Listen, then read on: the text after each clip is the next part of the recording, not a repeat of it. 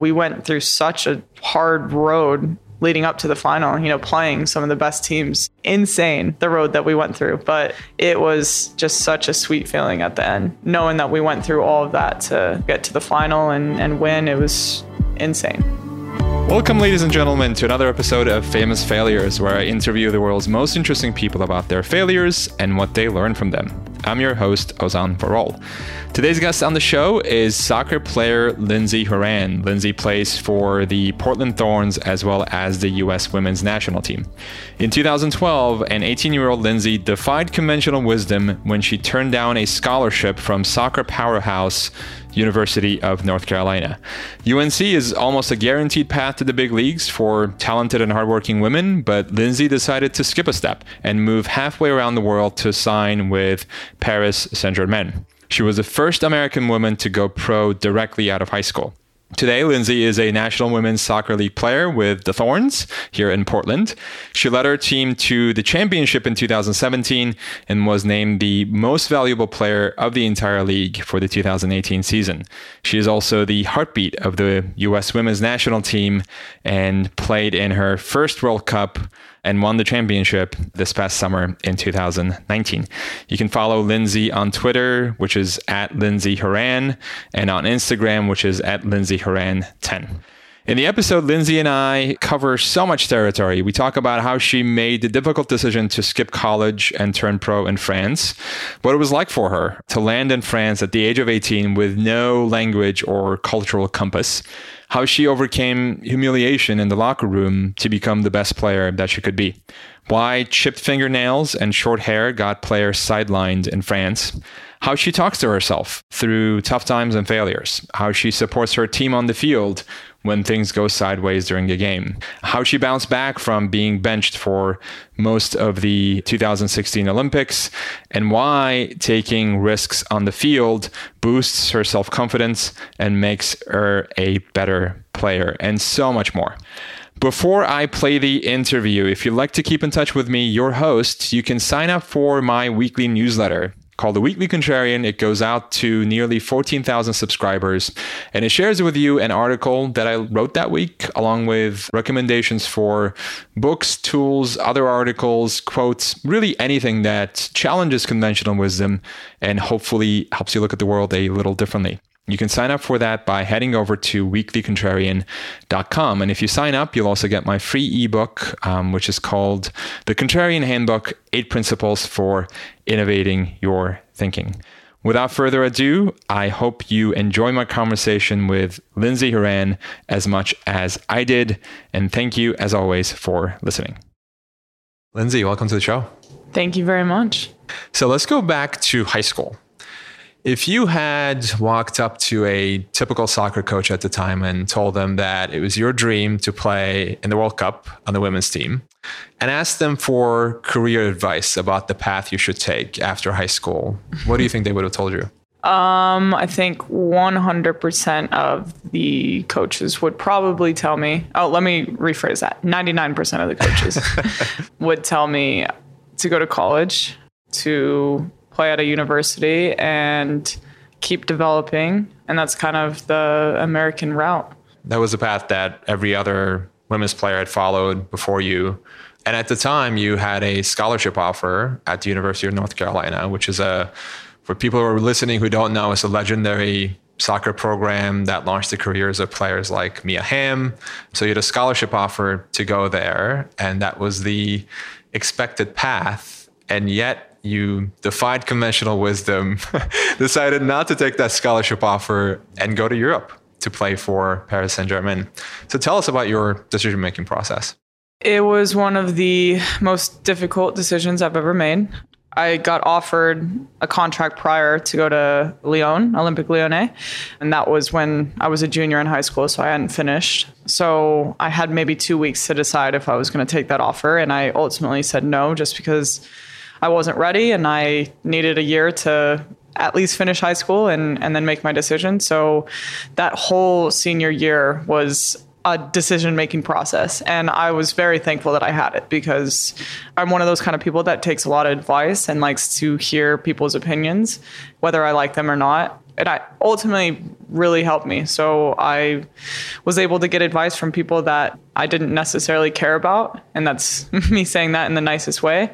But, you know, when certain people would tell me that I was dumb to think that I should go play pro and, you know, lose this college experience and, and a scholarship and that you can't you know sacrifice all of that um, i think it ultimately led me to what i actually wanted to do and so these people saying that and and whatnot and not really just supporting me and what i wanted to do I think that led me to my decision. And so I, I do thank all those people that were against my what I wanted to do and my ultimate goal. But yeah, it was really hard. I struggled a lot. I think my family struggled a lot through it because I think it's a very difficult thing for a parent to see their kid going through this and ultimately going through something that's not normal because everyone goes to college and that was what the path was.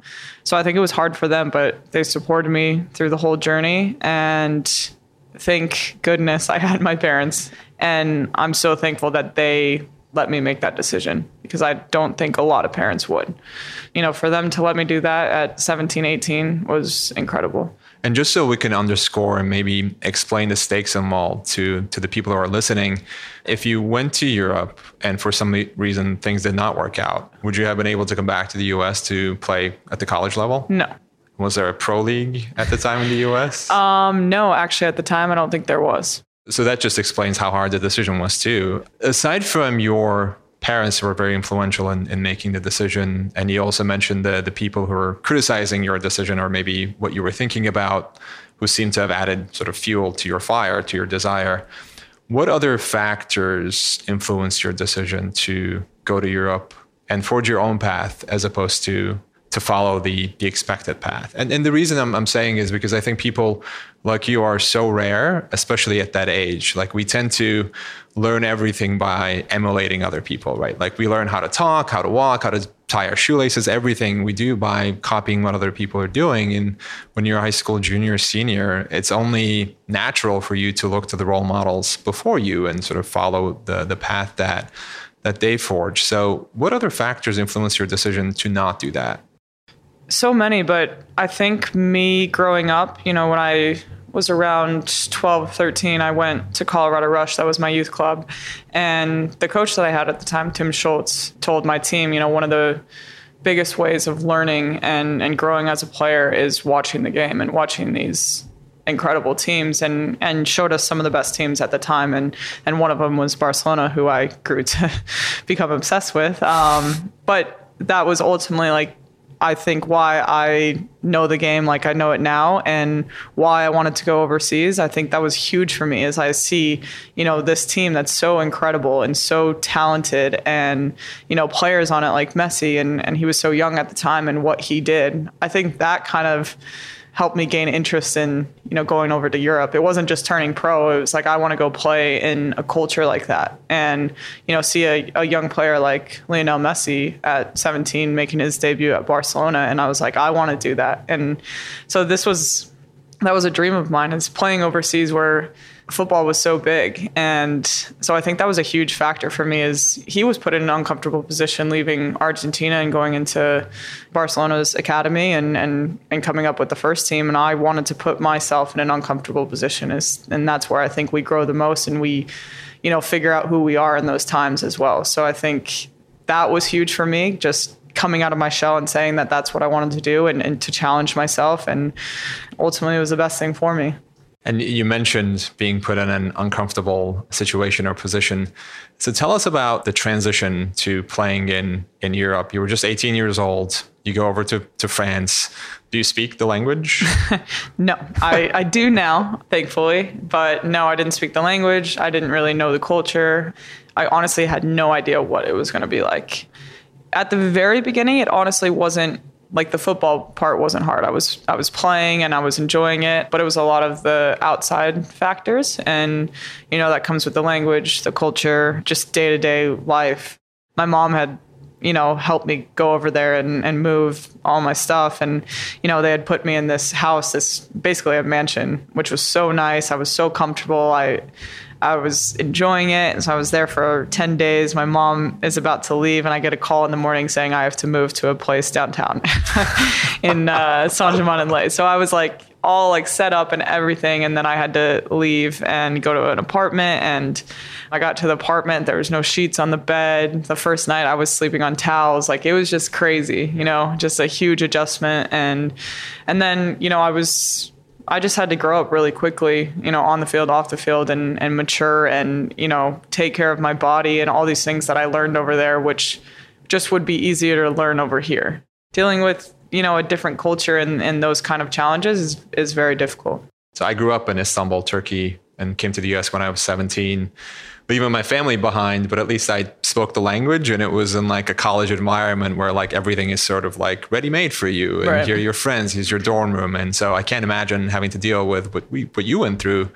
at at such a young age. You didn't speak french at the time. How did you communicate with the like the other players and the coaching staff? Did they speak english? Coaching staff most of them did. Okay. my head coach it was kind of broken english. He claims that he's he speaks english but um, no he, he's decent. But most of the staff like uh, manager and whatnot would speak english. And a lot of the players did but it was it was so funny. It would, it would take them a lot to come out and tell me that they spoke english because oh. i think that's how french people operate is they really like when people try and they appreciate it. So they weren't necessarily so open to me like speaking english to me until I tried speaking French. So right. like one of my closest friends now, um, that's from France, she for maybe two months did not speak to me. And finally, when we started driving together, she was my ride every day for training.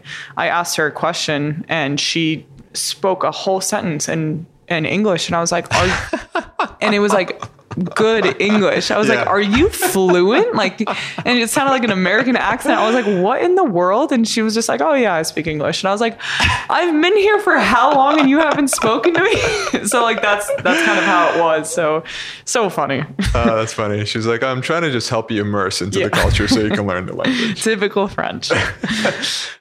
At one of the meetings, one of the coaches told the team that you wouldn't start again until you lost weight. Can you Tell us about that. Yeah, I've more recently been open about talking about it. It was a really hard time and in my time at in, in Paris.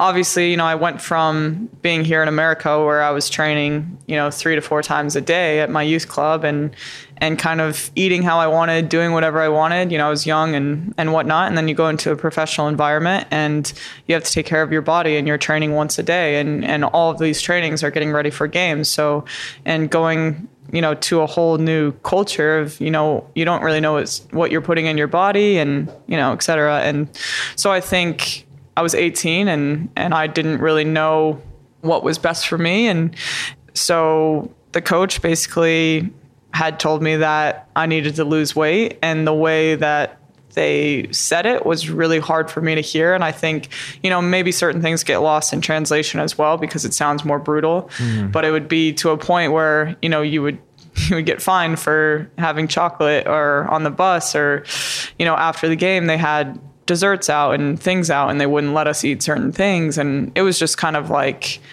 always out there and just like in my mind and in my head and, and whatnot. And I think it came to a point where I felt like I was I was the most fit that I had been. I think I said this before. Um, I had beaten everyone in the fitness test. I was top two people and there was four of us that had to lose a certain amount of weight you know coming back from the summer. And so after the fitness test we go in and we meet as a team and and our coach says okay lindsey you're you're not going to be playing or starting until you lose more weight or your body fat percentage is down.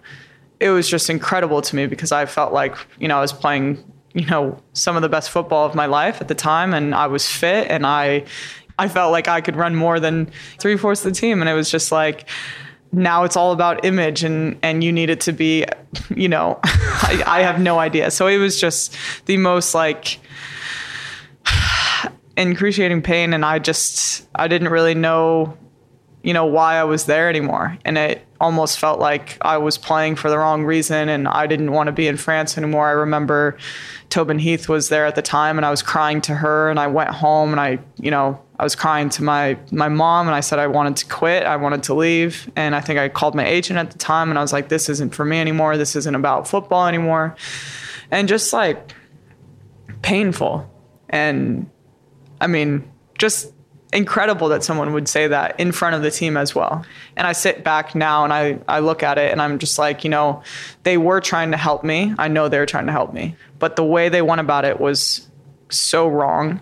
It took a lot out of me at the time. So, really hard process. And I think after a few days, I really sat back and I was just like, you know what? I'm going to absolutely prove that coach wrong. And I did everything in my power to keep playing my best football and doing it because I loved it, not for anyone else. And because I kept reminding myself that and, you know, telling myself that, it was, you know, it, it all kind of came into play. So I got back out there and I ended up starting the next week.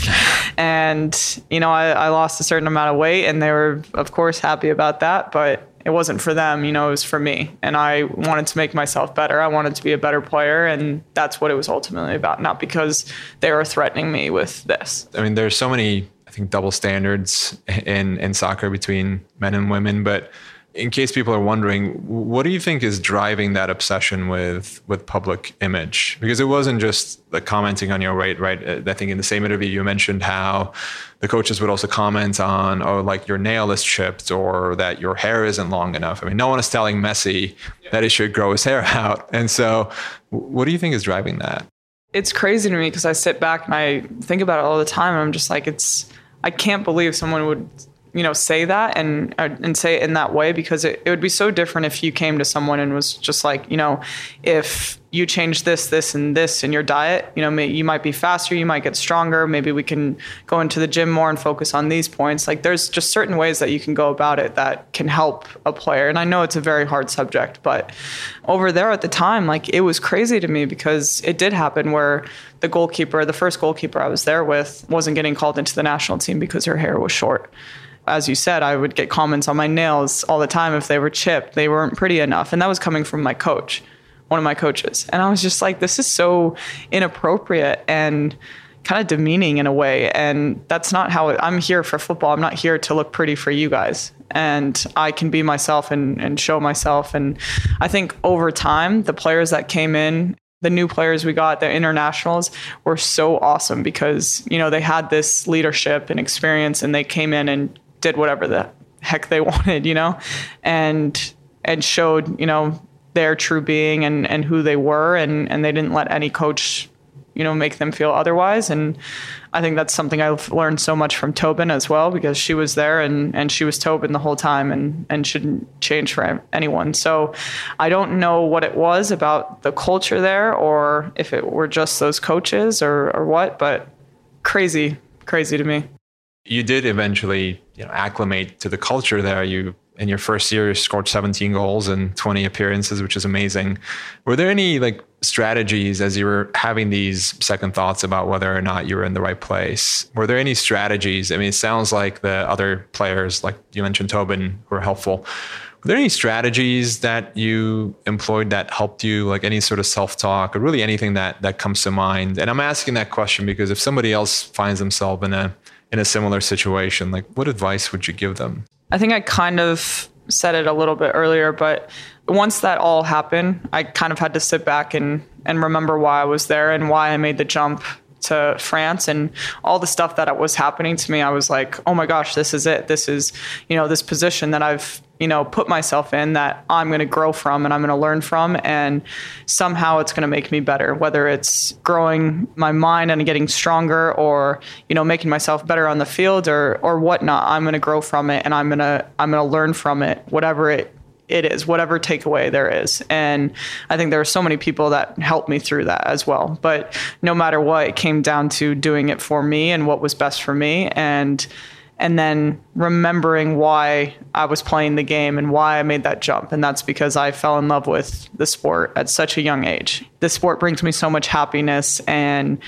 like it is, you know, you, fell in love with it. You fell in love with the ball and that that's the best thing in the world. And so I think in any job or, or whatever you do in life, the thing that you love is like you have to constantly remember that's why you're doing it. And i think all those nagging things or difficult things that you were going through they kind of just get like flushed away if you just constantly remind yourself like i i love this and i enjoy this every single day and there's going to be difficult times but i'm going to keep loving it because then the hard work follows and i'm going to be happy again. And when that happened i kind of like i couldn't even hear the coaches on the field. I was just playing because i loved it. I loved my teammates and i i loved getting better and working hard. And so I think that's what I, I reminded myself. And I try to tell young athletes that, or just young kids that doing whatever they want in life, whatever you love doing, just keep constantly loving it because you don't want to lose that drive or passion that you have. And that could happen if you stop loving it.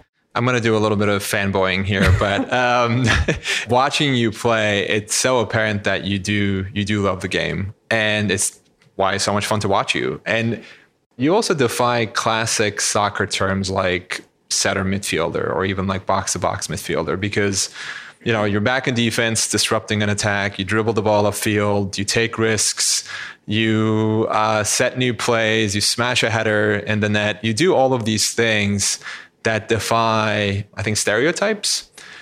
How did you develop that style of play as I said before, Tim Schultz, the coach I had when I went to Colorado Rush, he kind of developed me into just a, a, footballer for the best term I can use. Not, you know, not a center mid, not a center back, not a forward, not, you know, none of those. You're just a, a footballer. And that that means you need a skill set for all these things because at the time I wasn't on a national team, I wasn't high up in the ranks and he's like, you know, whatever they want from you, whatever whatever position they want to try you in, like you need to be ready for it. So there are times I'm playing center back or as a nine or a 7 11. I think at PSG, I, I was playing all up top. They brought me back to a 10 at certain times. And then here in Portland, I'm playing an eight. So it's kind of like he developed every single skill set with me. I worked so hard on on everything. I wanted to be a goal scorer, but I wanted to be good in the back. And I think I defensively I hadn't grown until, you know, recently these past few years. That's where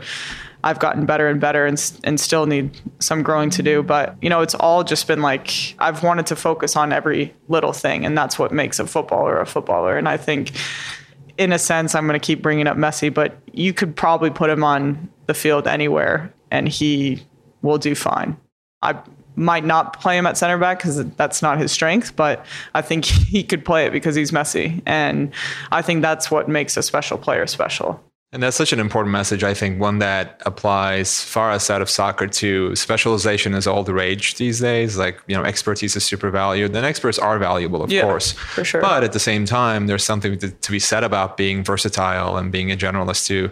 I'm a little biased here because I have all of these multiple identities yeah. in my own life too. right. But I think that's that's a really important message to highlight too, is that being able to play in all of these different messages just makes you a really well-rounded player. Well, thank you. You're a leader on the field. When things go sideways, how do you think about supporting the team?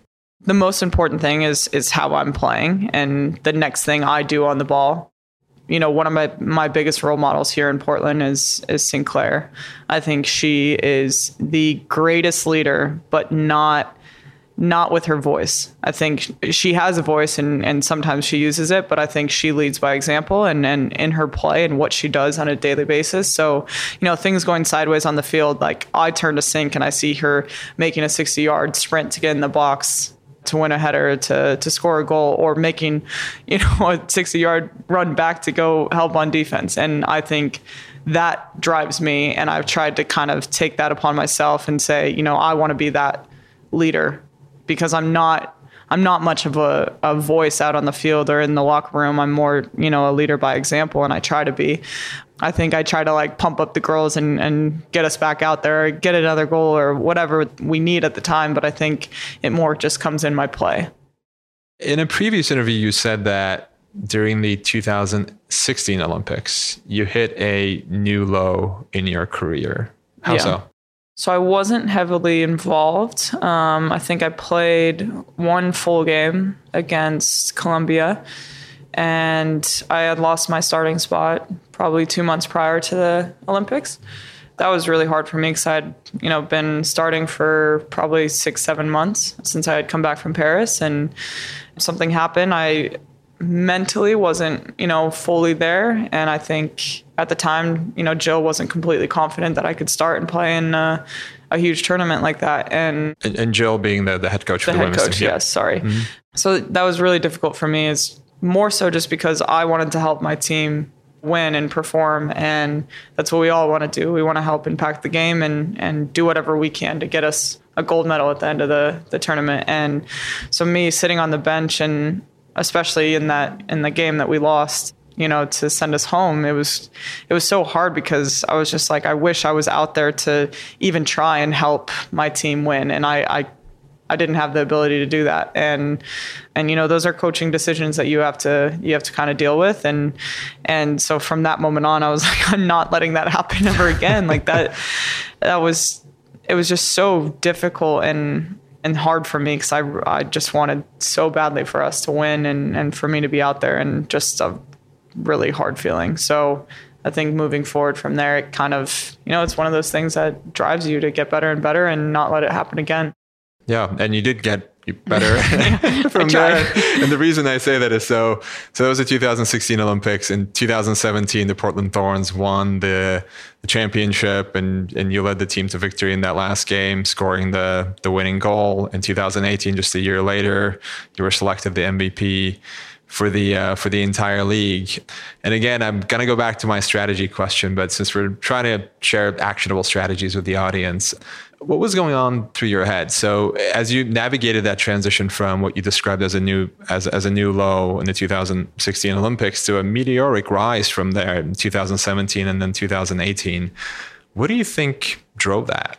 A lot of help from my coach here in Portland. I give him so much credit. Mark was huge for me. I think kind of what you were saying before talking about me as a player, I think Mark has always seen that in me since I've been in Portland, and I think he he does see me as a, a, special player, and he wants to use whatever I can give for the team. And he told me that we had many conversations, you know, kind of trying to get me out of that that rut, and which was huge for me. I think you need a support system, and he was a part of it, and.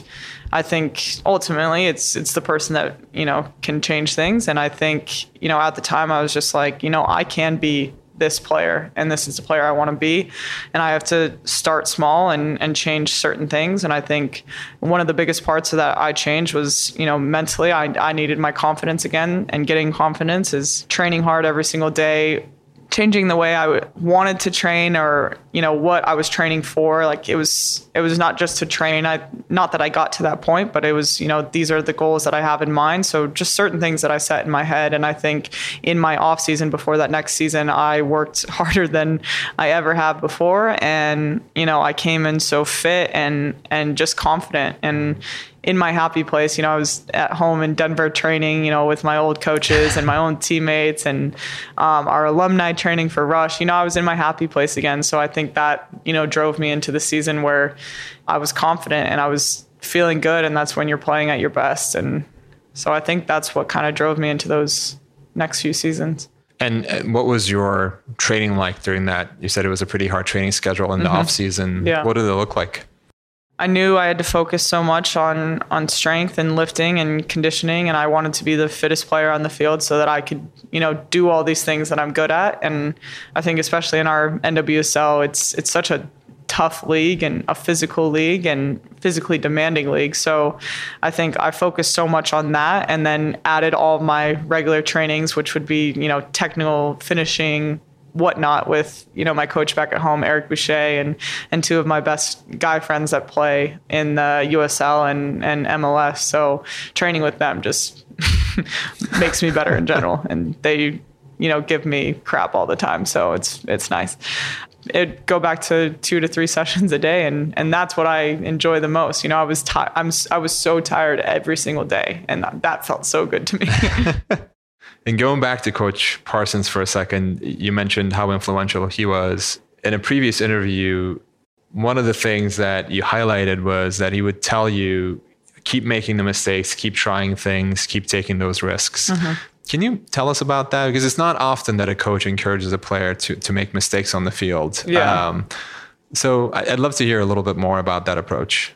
You know, it's so funny you asked that because he even did that to me recently. There's maybe two or three games ago. My like switches, like my my long balls across the field were just off. and you know, it was just one of those games that few little technical changes would have been great, but just certain mistakes I had made and he came up to me, I think either during a sub or someone was down and he was just like keep doing it. Keep taking those risks. You have to. Like we need that from you.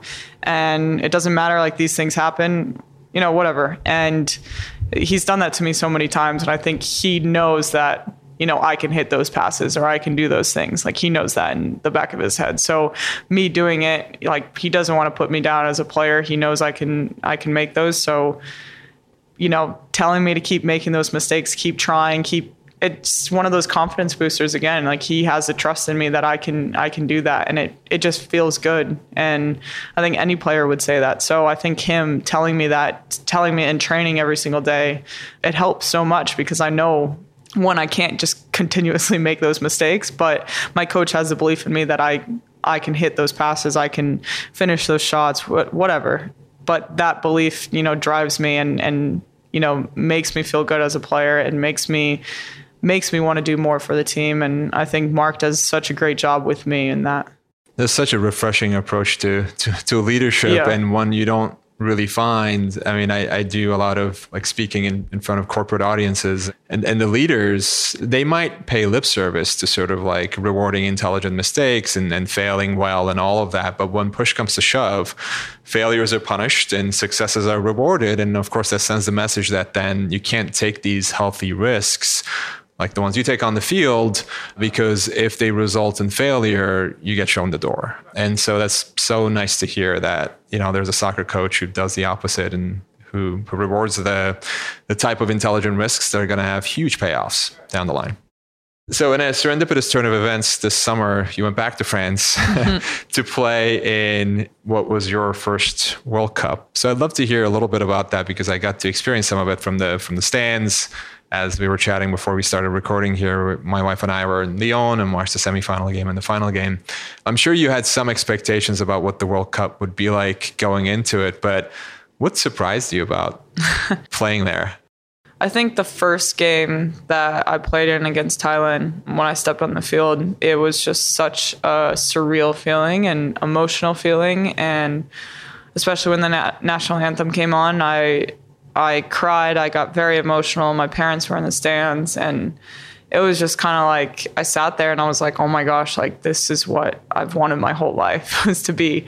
At this point, like it makes me emotional right now, even talking about it, because I can picture myself in that moment. It was just I have such a vivid memory of me standing, you know, with my hand over my heart and and singing so loudly and we had so many fans there like it felt like a US home game. Like yeah. it was it was incredible. Um, so I never thought like I would get that feeling. And I just didn't know what it was like. And it was just like I couldn't stop smiling. I was it was incredible and, and we had such a huge win and um, just and a great, scored a goal. Yeah, and I scored my first goal.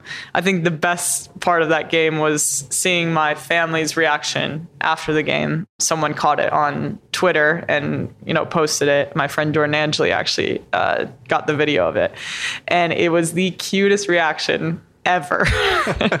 and I think they have, you know, more following than me now because everyone everyone loved them, so they're famous. Um, but no, that was probably my favorite part is, you know, having my family there supporting me and, you know, they're the ones that have been through everything with me and and they're the reason I'm here today. So that was insane. But you know, through the tournament, you know, you take each game by by a time, and it's incredible. It's it's exhausting, but it's mentally exhausting and it's tough at times. You know, we went through such a hard road leading up to the final. You know, playing some of the best teams in in the world, and you know, in a round of 16 game, a quarterfinal, a semifinal, and like Spain, France, England, like insane the road that we went through. But it was just such a sweet feeling at the end, you know, knowing that we went through all of that to, you know, get to the final and, and win. It was insane.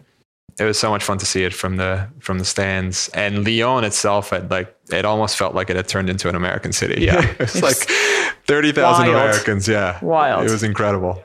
Well, we're coming to the end of our end of our time here, but I'd like to ask you one one final question what changes would you like to see in women's soccer for the for the next generation of players? It's such a tough question right now because you know we're in the middle of doing so much for women, um, not just women in soccer, but you know, for me, I think there's a lot of changes that need to need to happen with our national team and with our league. I think the biggest change I want to see is is our league grow. And with that being said, I think the youth youth clubs can grow with it. And I would love to see, you know, youth clubs getting integrated with these NWSL clubs so that it's more of a feeder system with, you know, kind of like the MLS and, and what they do and, and giving these opportunities to players to, you know, grow and learn from all these professionals as well. And and there's there's just so many things that we can do for them so that we're giving them the same opportunities and the same way of learning as as the men do. And and I think we're trying so hard as a national team to be, you know, the standard for that and and what we deserve. And I don't know, it's it's difficult and it's gonna be it's going to be a while and i think we're going through so much right now that we're trying to help so we're hoping that we can pave the way and you know grow it as as quickly as possible and portland is a great city to yeah. be in that, right? this is the best example here in portland i think the uh, attendance at the last game i was at it was a record against North Carolina Courage, right? 25,000, yeah. which is incredible. Insane. Um, well, Lindsey, this was so much fun. Thank you so much for yeah, joining us. If people want to follow you on social media, online, where can they go? My Twitter is Lindsey Horan 10 or Lindsey Horan. And then my Instagram is Lindsey Horan 10. Sounds good. Yeah. Thank you. Thank you very much. Hi, everyone. Thanks for listening. Two things before you take off. First, if you don't want to miss out on future episodes of Famous Failures, please subscribe to the podcast on whatever platform you're listening on, and be sure to leave a review on iTunes or Google Play. Second, if you'd like to join thousands of others who receive a short email from me each Thursday with a list of articles, books, tools, quotes, and other gems that help you discover how extraordinary thinking produces extraordinary results, you can text my first name, which is Ozan, that's spelled O Z A N, to 345 345. So once again, that's my first name, Ozan, O Z A N, to 345 345. Or if you're in front of your computer, you can head over to ozanvarol.com and drop your email address. If you act now, you'll also get a free ebook called The Contrarian Handbook Eight Principles to Innovate Your Thinking. As always, thank you for listening and see you next time.